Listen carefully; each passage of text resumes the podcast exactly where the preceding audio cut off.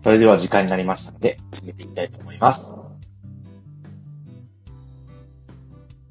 普通の幅を広げていく、社会福祉士のお気楽ラジオ。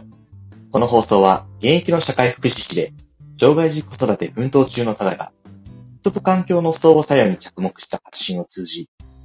皆さんの中にある普通の幅を広げ、誰もがお気楽に過ごせる社会になるためのヒントを共有するラジオです。ということでですね、えー、とりあえずライブやってみました。よろしくお願いします。誰か聞かれてる人いるのかな？あ、ゆかり兄さん、ありがとうございます。こんばんは。ふゆたんさん、あみゆんさんも、ありがとうございます。読めている、見れている、聞けているということが分かって、ちょっと安心しました。えっと、とりあえずですね、まあ、2、30分をめどにダラダラと喋ってみたいなと思ってます。まあ、やることはそんなに決めてないんですけど、えっと、まあ、コメント返しと質問が1件来てたので、それを少しお話しさせてもらおうかなと思ってます。まずですね、えー、第10回放送のウェルビーイング、それって美味しいのについてなんですけど、のびママさんからですね、私も暦通りなので来年楽しみで仕方ない、これ連休の話ですね。から来年にかけての2024から2025の年末年始の休みについて話しました。あ、暦通りということですね。どこに行こう。でも確かにその後の嫌さが今年の日ではないですね。そうなんですよね。で、9連休の後の通常の日々が始まるんで、結構なと思ってて、これならね、今回みたいになんかこう、刻みに休みが繋がってた方が、ね、仕事の勘とかも戻しやすいしいいのかなって思ったりするんですけどね。正解かわかんないですけどね。のびママさんありがとうございます。で、ゆかりんりんさんからもコメントいただいてましたね。ウェルビーイング、言葉は聞いていますが、今更聞けない。まさにそうでした。ありがとうございます。そうなんですよね。なんか、よく聞きますよね、実際。よくんですよね。なんかこう、いろんなところで SDGs の関係もあるのかな。なんかこう、それこそ、公務員の、あの、給料とかっていうのもあるんですけど、これって人事院が、なんていうの査定して、えー、今年の給料上げるとか下げるとか決めるんですね。で、国家公務員に反映されて、それが地方公務員そのまま大体降りてくるんですけど、その人事院のホームページがあってですね、人事院でどういうふうに公務員の働き方をやっていくか、なんかね、そういったウェルビーイングって言葉も入ってたりしてですね。まあ、福祉のみならず、ウェルビーイングっていう言葉を使っているところも増えてきているのかなというふうには感じるような気がしますね。ただね、なんかこう、言葉が一人歩きしてるような感じがあって、なんか、今更本当きづらい？まあ僕のこの解説も、その、まあ出元はですね、ウェルビーイン学会っていうところがあって、ウェルビーイン学会のホームページをベースにですね、まああの、いろんな考え方がもしかしたらあるのかもしれないんで、まああの、よかったらウェルビーング学会のホームページ見てみてもらえればなと思います。ゆかりにありがとうございました。あ、みこさん、こんばんは。えーっと、そうですね、コメントはとりあえずナンバー10がこれぐらいなんで、あとね、質問が、えインスタの方で質問を募集してたところですね、一件ご質問いただいてたんで、そのことについてお答えしたいと思います。お子さんと関わるとき気をつけていることはありますかっていう質問ですね。まあこれ、インスタではだいたいあの、なんて言いますか、僕を中心にというよりは、ダウン症を持った一人息子を中心にアップしてるんですよね。なんで、こう息子の、こう、との、息子と僕の関わりが結構、で、まあそれを見られてっていうことだと思うんですけど、子供と関わるときに気をつけていることがあるんですけど、やっぱね、あの、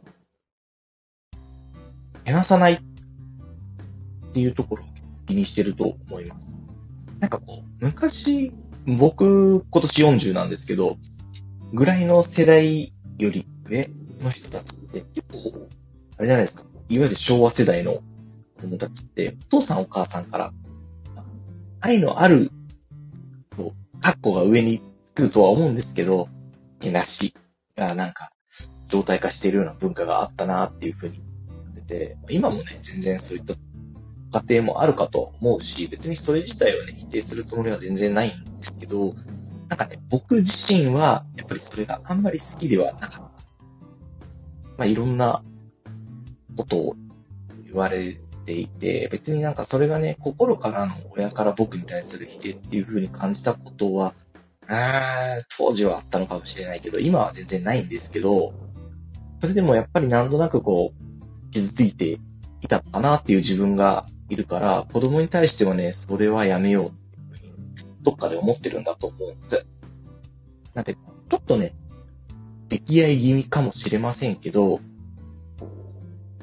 話に関してはやらないように。なんか、褒めて伸ばすじゃないですけど、基本何やっても何ができても、最大限褒める。もっとできるかもしれないっていう可能性を引き出すっていう方にフォーカスして回っているような気あとはね、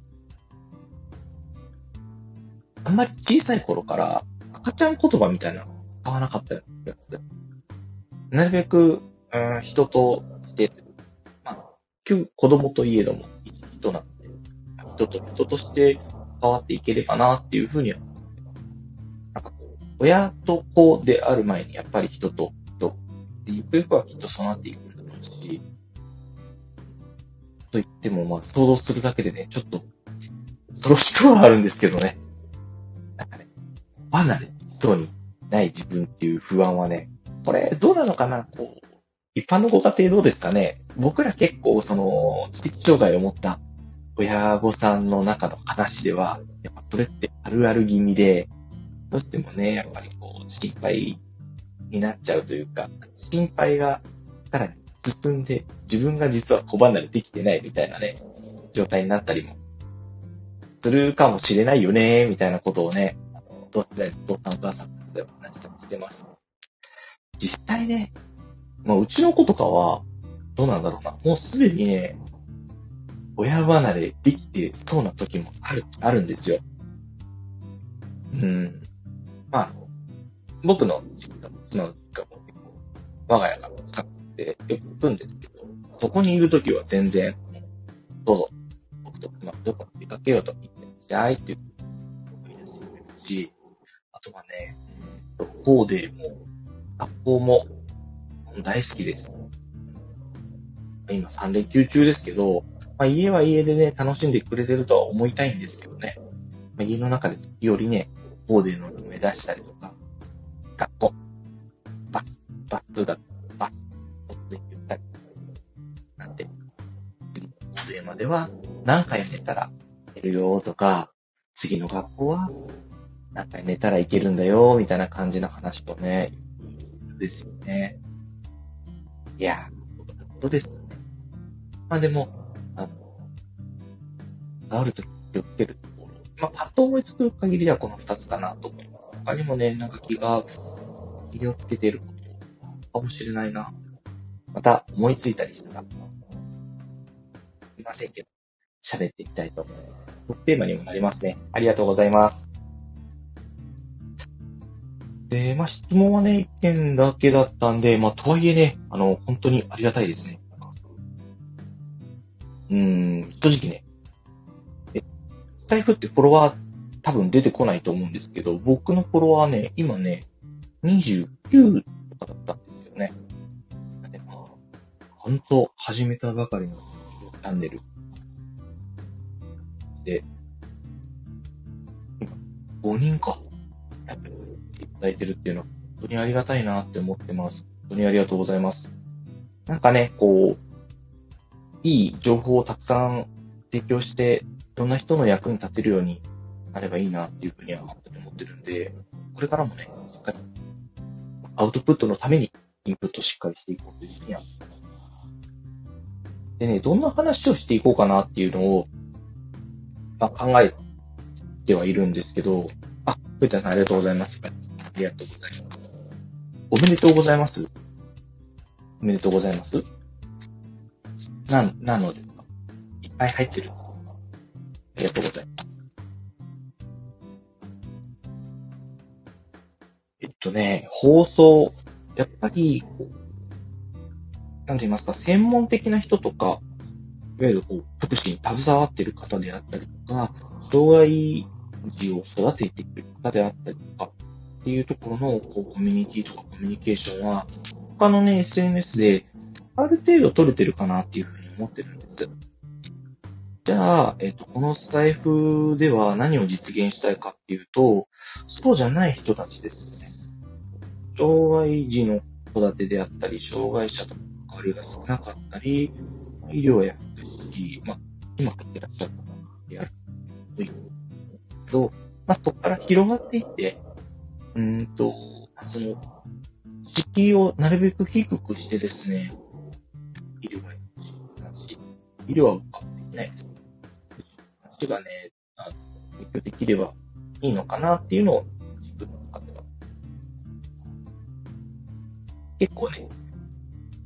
本当に福祉って幅広くって、うん。あ、インスタからありがとうございます、ニコさん。このニコさん、あのニコさん。まあ嬉しい。ありがとうございます。でございます。ね。シルットとシルスーパーインフルエンサーでございます。いや、どういう風にしていこうかなって考えてるんですけど、なんか、こんなことを話してほしいみたいのがあったら、別にこのライブのみならず、全然いつでもコメント、レター送ってもらえたら本当に嬉しいです。ざっくりね、今から話していこうと思うのは、えー、っと、今後、近々話そうと思ってるのは、っておきたいかもしれない福祉の基礎知識シリーズみたいな感じのをね、やっていこうかなって思ってます。これ、勝手に思いついたわけじゃなくて、ベースあって、やっぱ各業界の雑誌ってありません。みんな、職業雑誌的なやつあるのかなって思うんですけど。あ、普段の働き方。ねえ。ペタンさん、そう、普段の働き方、どこまで話したらいいかわかんなくて、ちょっとね、考えてます。ね、どうしようね。これ多分めちゃくちゃ、あれですよね、僕の本職知ってる方からすると、気になる領域ですよね。これはおいおいと考えながら話していけたらいいなって思ってますし、まあ僕もそこのスペシャリストなんでですね、その力が発揮できる部分ではあるので、必ずお発していきたいと思います。ありがとうございます。待ってますけども。とりあえずはでも浅めに行こうかなと思ってて、まあ、知っておいたらいいかも福祉の基礎知識な感じで、まあ、やっぱりこう、幅広い福祉を、なんだ、いろんな人に知ってもらう、なるべく身近に感じてもらう実はこういう制度あるんだなっていうふうに思ってもらうっていうのがやっぱり大事かなって思ってるんです。意外と、なんかその世界に、自分が当事者にならないと、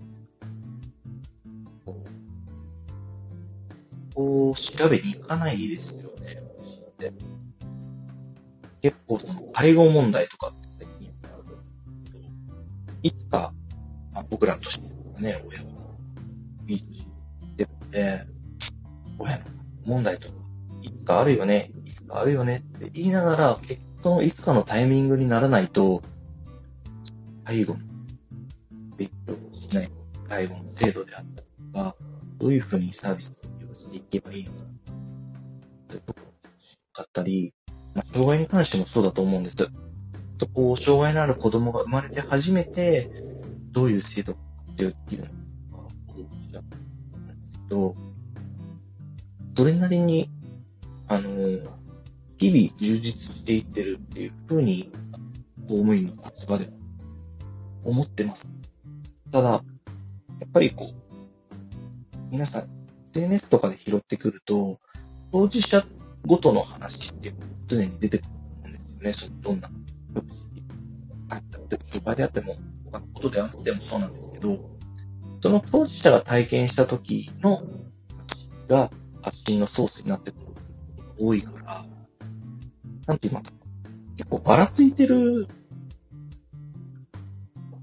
ばらついてるというより情報が古かったりね、すると思うんですよ。やっぱり、まあ、普遍的なものっていうのをまずお話ししていく。そしてその中で、今後は新しい情報を発信っていう形にしていけたらいいのかな、と思ってます。どんなことを、まあ、普遍的などんなことを話すか。まず、権利用語の話をね、していきたいと思ってます。これはね、やっぱり僕ら社会福祉士の個人、対人支援のね、最高峰かなって思ってる。やっぱり、権利用語のために、いや、権利用語って言葉すら、おそらく他には全然浸透してないし、なんならね、僕らの公務員の業界でも全然そういった話は浸透してないと思うで。もすごく大事なで、みんなが知っておいた方がいいって思う話なんで、用語はね、ね。あとは、障害の話。障害の種類であったり、障害範囲であったり、障害の定義とかね、そういったところも、とは、権利用語障害とで、あと高齢、高齢者ですね。これやっぱ介護問題とか、ケアマネージング。対する、どういうことが普遍的なものなのかっていうのをそうですね。りでも、こう、障害とか介護が目立つのでフォーカスされがちですけども、較的マイノリティかもしれません。けど、長く認知度が、社会的用語とかですね、まあ、児童養護施設であったりとか、そういう学校やとかね、いう言葉も、覚えもあるかもしれませんけど、実はね、あの、社会的用語っていうふうに言うんですけど、もっとね、いろんな種類が会的用語の種類であったりとか、どんな風な取り組みが行われているのかっていうのもお話しできたらいいかなっていうふうに。あとはね、ちょっと小難しくなるかもしれないけど、意外とこの話もね、違いがあるなと個人的には思ってるんですけど、福祉法人とね、そのところも面白いかなちょっとマニア向きかもしれないですね。あとは、差別問題。来年からね、えっと、法律的配慮がされますよね。あ、どうしか。だって。法律的配慮、障害者差別ですね。そういったものはどういったもの？的配慮って言っても、これも結構言葉がね、一人走りしてるような気がして、時々ね、すごいわかりやすく説明されてる、こう、SNS であったりとかあるんで、なんかそこら辺僕、ちょこちょこメモってるんですよね。ただそれをこう吐き出すタイミングもなかったんで、スタイフ始めたことですし、まあ、そこら辺も音声に載せてね、配信できたらいいのかなっていうふうに思ってます。結構当事者であったりとか、関係者、親族であったり、支援者であったりでも、合理的配慮の理解っていうのはできないとそうですよね。あとは、最近ね、こう、国としては結構力を入れてるんですけど、居住支援っていうですね。ホームレスであったりとか、それに準ずるようなカフェ難民とそういった方々への居住地の提供、どういうふうに家を確保し、支援、支援の中で言ってるのか、ね、これもね、近年結構いろんな動きが出て、面白いな、で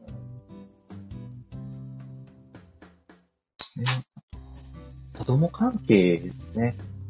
子供や子育て、ここら辺はね、これからの時代、大大事なことになってくるんですけど、ただね、すごい法整備がガーって進んでいってるけど、現場もついていってないし、まあ、制度設計側も、本当にこれは分かっていながらやってるかなっていうところも感じています。っていう、その、内側も混乱するぐらいのスピード感で動いてるものに対して、じゃあ受け手の皆さんがどういうふうに理解してるか。到底その理解は、おらく追いつかない、追いついてないような状況なのかな。なんで、子供や子育てを支える地域のシステムであったり、機能であったり、これはね、障害とか関係なくです。本当っていうところについて、今の状況についてお話しあとは、そうね。あとはね、やっぱり僕のあの専門分野でもありますけども、生活保護制度、ね、これについての役割でもざっくり話していきたいなっていうふうにはまあ、生活保護制度のみならず、困窮者支援ですね。経済的に、いうような方に対して、支援を、どういう原理原則に基づいてやっているのか、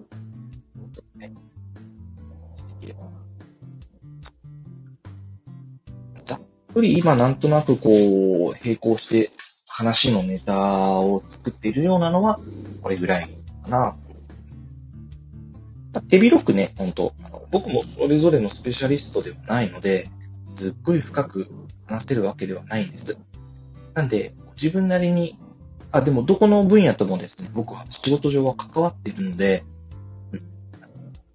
一般の方以上にはそれなりに詳しい。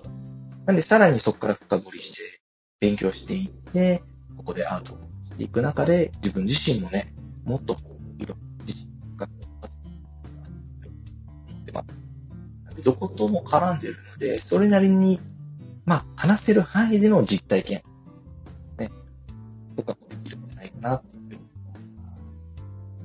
こう、期待っていうところですね。あとは、まあ、それだけじゃなくて、やっぱり、障害児、奮闘中っていうこともあるので、基本は、まあ、冒頭の小話が実際は子育てのことになっていくかなっていうふうに思います。毎日ね、何かしら一笑い、二笑いはあるんです。で平日はね、会う時間本当にね、朝1時間あるかないか。で、夜もね、帰ってもうちの子は寝るのすごい早いんで、僕はね、ほんと、平日はだいたい7時ぐらいに帰るんですけど、彼はね、8時には寝ちゃうんですよね。なんで本当に意識朦朧とした彼に会って休みっていうだけなんですけど、それでもね、あと1日2時間あるかないか。その時間の中でも、まあ、妻もしっかり見てくれてるので、あ、そうなんです。早く寝てくれるんですよ。ね、超健康有料児だと思います。あ、そうだ。うんとね、子供と関わるときに気をつけていることというか、これ、子育てのことなんだと思うんですけど、ね、まあ、いわゆる療育っていう、その、障害があることにするサポート的なことに関しては、あんまりね、しっかりやってないんです。あの、まあ、社会福祉士の父を持ち、まあ、母もね、実は、あの、セックス関係、仕事に、従事しているどちらも福祉屋っぽいところは、そんな中に生まれた障害を持った子供ですが、実は療育関係、全くと言っていいほど、手厚くないです。ただ、まあ、本当に人の縁ですよね。巡り合わせというか、もともと、そう生まれた時から見てくれていた小児科の先生が、あの、今、療育であったりっていうのをね、紹介してくれたりしたので、ずっと療育自体を見てるんです。ただ、お家で、おうち療育される親御さんもね、いらっしゃったりするんですけど、正直ね、かなり弱いと思います。ざっくり。僕も妻もね、大雑把なんで、うん、うん。すごい。ちゃんとこう、毎日のメニューをやる。あまり知りきらんの。やけど、唯一できてるのがね、これ。生活サイクル。朝、早く起きて、よく夜早く寝る。で、大体、今も10時間睡眠は切っていってると思います。うん、そうね。それはね、唯一自慢できるかもしれない。そうなんですよね、ゆかり兄さん。てか、サイクル大切ですよね。そうそう。あとはね、あの、まあ、時々、また今後も出てくると思いますけど、彼はね、僕ら前向きな変色って言ってるんですけど、なんて変色は変色なんですけど、ご飯、豆腐、味噌汁、魚、海藻類、おやつは焼き芋かみかんみたいな感じで、健康そうなものを一切食べない。これはね、違う、僕らが気をつけてたわけではない。彼の資質なんですけど、もっとはね、お菓子だけ彼が寝た後に、お菓子パーティーに、はい、あの、めっと行っちゃってます。そう。そんな感じかなでも。ありがとうございます。そうね。そこら辺、うん。感じかな。まあ、そんな感じで、でもね、本当に面白い話がね、日々あります。今日はね、どんなことがあったかっていうと、今日はね、うちの家のね、家を建てたんですけどね、数年前。点検にハウスメーカーさん行ってくれて、コーキング材って言ってですね、木造の家なの。時間が経っていく。壁紙と壁紙の間に隙間が空いていくんです。で、その隙間をね、シリコン材みたいな埋めていって、自分でもできるんですけど、まあ、僕もそんな器用な方じゃないし、はい。はしごが、はしごがいるから、やっぱり業者さんに任せよ。そこがね、いちいちその、業者さんに近づいていって、まんまえーって言うんですよ。まんまえーってね、これね、頑張れって言ってるんですけど、なかなかの圧ですよね、実際ね。その業者さんもね、あの、時若めのお兄さんだったんですけど、頑張れって言われたら、失敗できませんねって言って、めちゃくちゃ丁寧にやってくれてたよね。いや、もう普段から丁寧な方なんですけど、うちのまんまれ効果もかなり聞いてたんで、しみしみ、あ、思いますけどね。そんな感じでね、うん。毎日、何かしら面白い話をいければな、っていうふうに思ってます。とか、だらだら話、話してたら、10時半だな。かわいい。ありがとうございます。いや、そうなんそうなんね。あ、ダメだ。これ子供のこと話ししたらね、